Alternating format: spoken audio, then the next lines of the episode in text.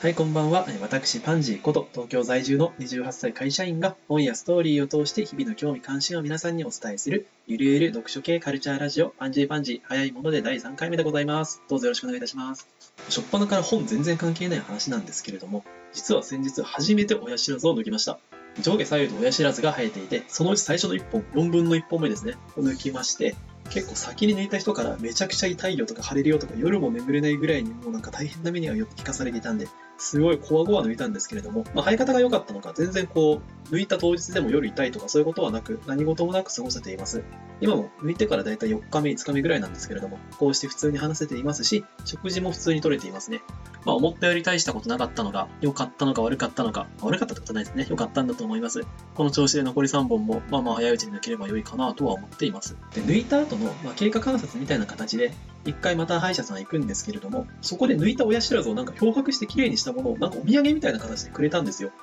これって普通なんですかね？とりあえずまあいるかいらないかわからなかったので、まあ、とりあえずそのまま受け取って帰ってきたんですけれども、今一つ使い道がわからずに、なんか机の上コロコロ転がしたりして遊んだりしています。万引き家族みたいに抜けた歯、なんか家の天井とかに投げたりすれば良いのかなとも思ったんですけれども、結構もう大人の歯なんですごい立派な奥歯なんですよ。これがなんか、なんでしょうね、外のその辺に投げて、道の上に落ちてるの発見したら、なんか見つけた人びっくりするんじゃないかなと思って、ゴミに出すにしてもなんか燃えないゴミかなんだみたいな感じで、今んところ机の上コロコロ転がして遊ぶくらいしか使い道がないものなんですけれども、よく見てみたらもう、歯って同じなんですかね、象牙みたいなのと同じような色しているんですね。形もしっかりしていますし、すごい変な考えなんですけども、抜いた親知らず加工して、アクセサリーとかにしている人っているのかな？もしかしたらそれって抜けた親知らずもらえた時の唯一の使い道なのかなと思って、なんか親知らずアクセサリーとかでくぐってみたんですけれども、さすがにあんまりヒットしなかったです。ヒットしたものもなんだか樹脂の中に親知らずを固めてペンダントみたいにするっていうちょっと思ってたのとは違うような象牙の彫刻みたいな感じのものとは違ったので、やっぱりあれですね、人の歯と象牙って違うんだと思いますし、なんかちょっと自分の親知らずを目につけてるって気持ち悪い気もするので、やっぱりやめようと思いました。象牙と親知らずは違う。象と人間は違う。っていうようなことを実感したっていう話なんですけれども、象牙といえば高級素材ですよね。象牙のアクセサリーとかすごくいいお値段しますし、私、実は大学生の頃三味線弾いていたんですけれども、あの三味線をベンベンベンベン弾く手に持つバチっていう、まあ、ギターで言ったらピックみたいなものがあるんですよ。ピックほどこの指先につけるちっちゃいものじゃなくて、ちゃんと手に握って弦をベンベンベンベン叩く。イチョウの葉っぱみたいな形をした、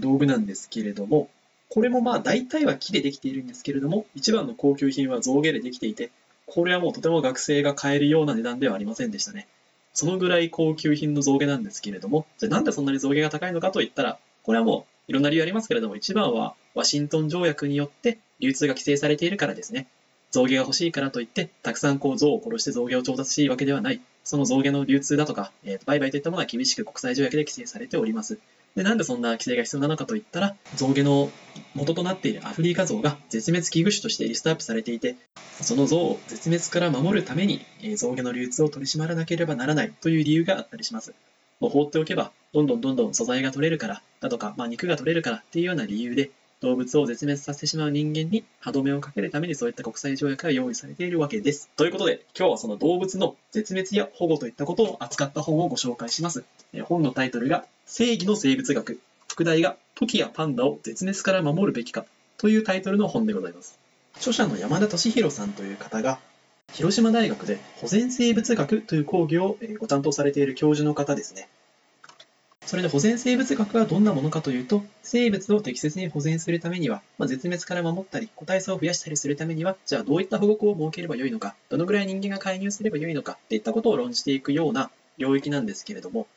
この本はその手前ですね。そういったどうやって適切に生物を守るかということの手前の問題に課題意識を置いています。それが何かといったら、そもそも何故に人間は他の生物を絶滅から守るべきなのかという問いですね。当然その問いに答える上では、いやいや、そもそも人間が他の生物を守る必要なんてないんだよっていう対立意見にもスポットライトを当てなくてはいけなくって、その人間が生物を守るべきか、守らざるべきか、いろんな主張を幅出ししていって、そのそれぞれを検証していくことで、じゃあなぜ人間は他の生物を守る必要があると言えるのだろう、生物を守るということのモチベーションって何なんだろうということを一緒に考えていくようなスタイルの本です。なので、まず何が面白いポイントかといったら、そこの生物を守るべき、あるいは守らざるべきっていういろんな意見のラインナップを見れて、それを一つ一つ検証していく様を見れるというのがまず一つ目の面白ポイントかなと思っております。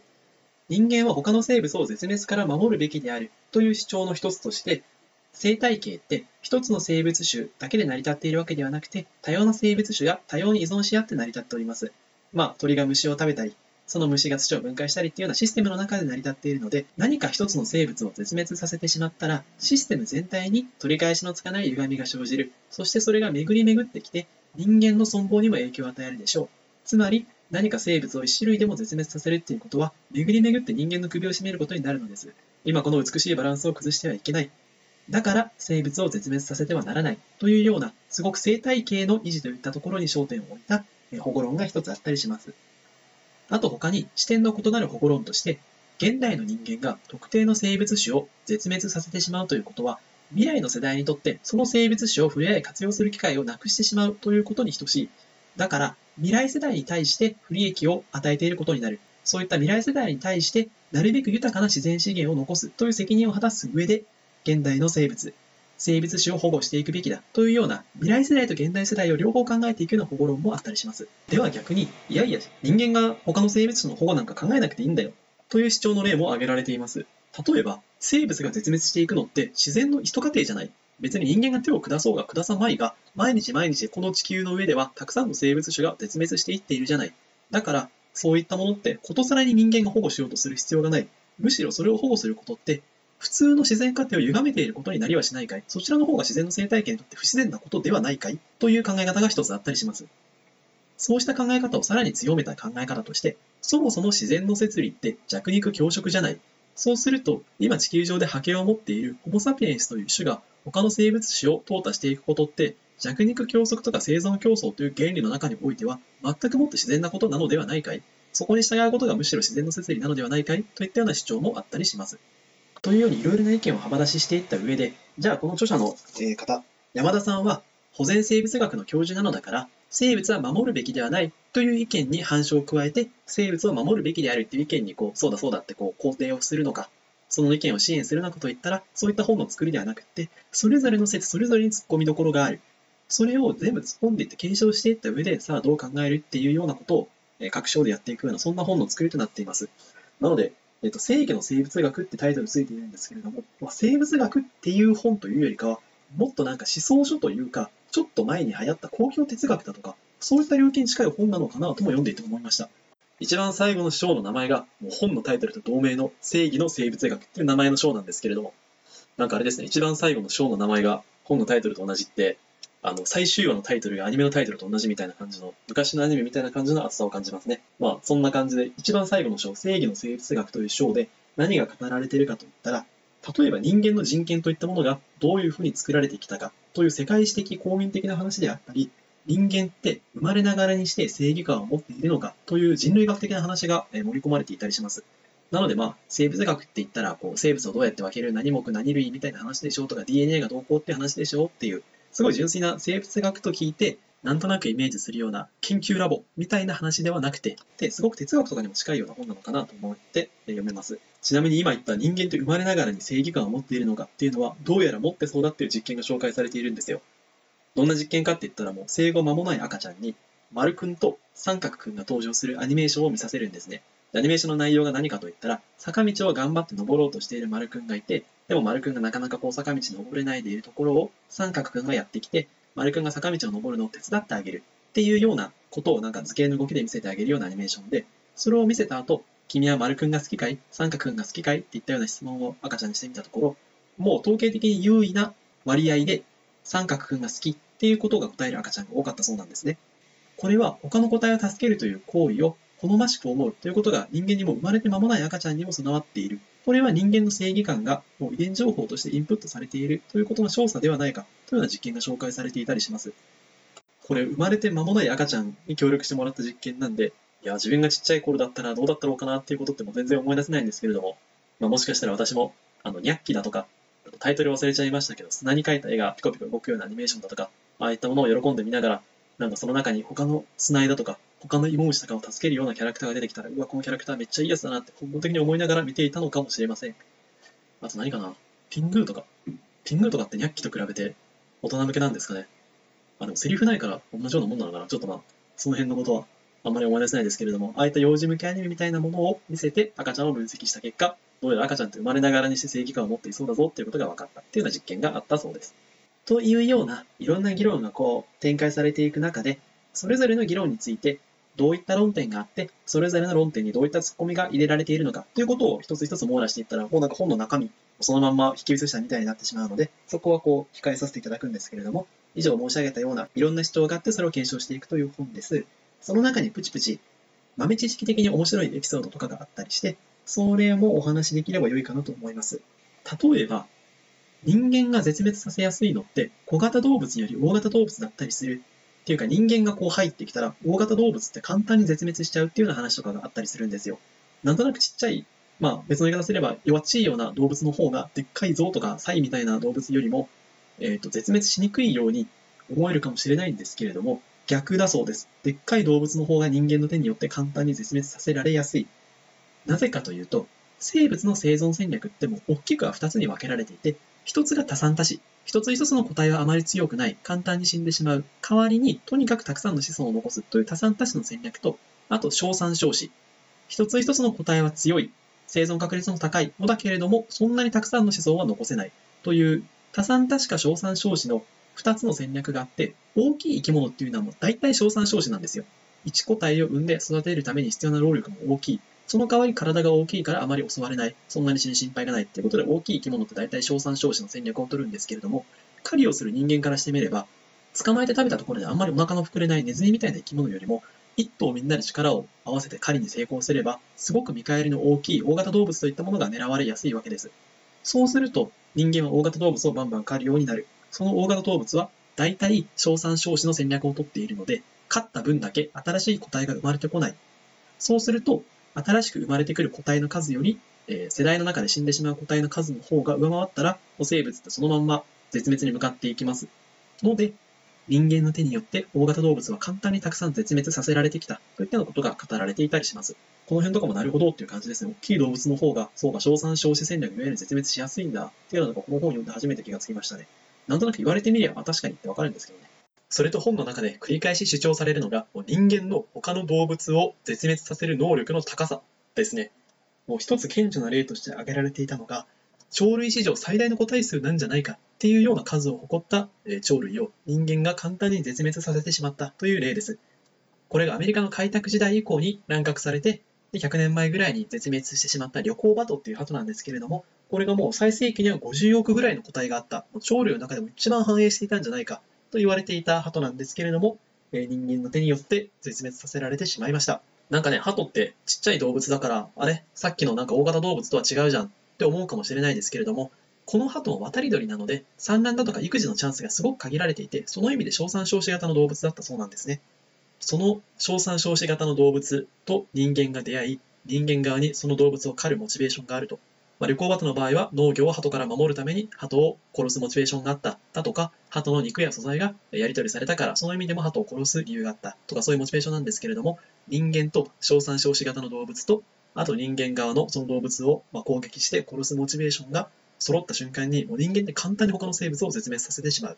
ものすごい個体数を誇る生物であったとしても関係ない。人間って簡単に絶滅させてしまう。というようなことが書かれています。もうね、何度も話していて、絶滅させるっていう言葉がすごく言いづらくて、噛んでは噛んでは取り直しているんですけれども、何度でも音声編集でやり直せるんで、絶滅という言葉を一度も噛まない、噛んでいない形でお届けできれば良いかなと思います。もしかしたらなんか絶滅ぐらいにちょっと、絶滅ぐらいにちょっと怪しいのはあるかもしれないですけれども、それはまあご容赦ください。という人間が他の生物を絶滅させる力をすごく持っているというような話と、あと最後に紹介されていて、これめちゃくちゃ面白い話だなと思ったのが、バイオフィリア仮説という考え方です。この本最終章に至るまでに生物を保護するべきあるいは保護は別に必要ないという立場でそれぞれいろんな主張を検証していくんですけれども最終章でいやいや他の動物を保護することって実は人間の本能として刷り込まれているんじゃないかある種人間が一つの生物種として他の生物を保護したいという本能を持っているんじゃないかというような議論を展開し出すんですよ。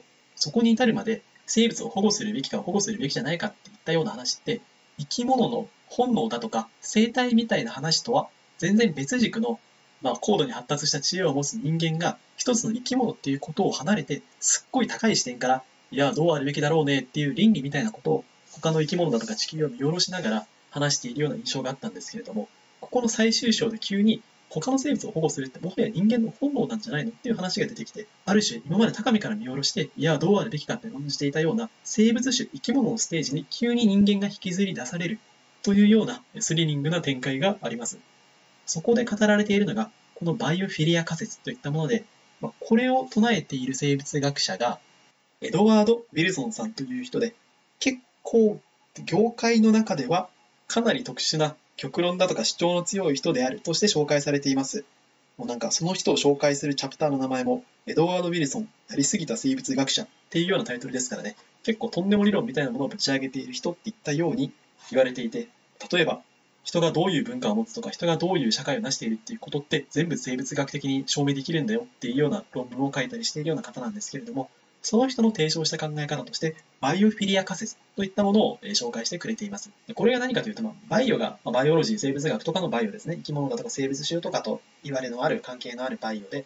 フィリアが、えっと、愛です。バイオフィリアって要するに、人間は本能的に他の生物に興味関心を持ち、愛するようにできているのではないか。進化論的に考えれば、他の生物に対する興味や愛が強い個体や集団が生存競争の上で有利になって生き残ってきたそしてその特徴が強化されていって、今の人間といったものは、他の生物に対して愛着を持つということがもう本能的にインプットされているんじゃないか、というのがバイオフィリア仮説の中身です。もしそうだとしたら、この、なんでしょう、進化だとか生存競争の歴史の中で、今こうやって話している私だとか、あと聞いてくださっている人たちの中にも、本能的に生物を見たら、あ、いいな、なんか興味あるなっていう気持ちが湧いてきてしまう。そういう特徴を人間は獲得しているっていうような理論ですね。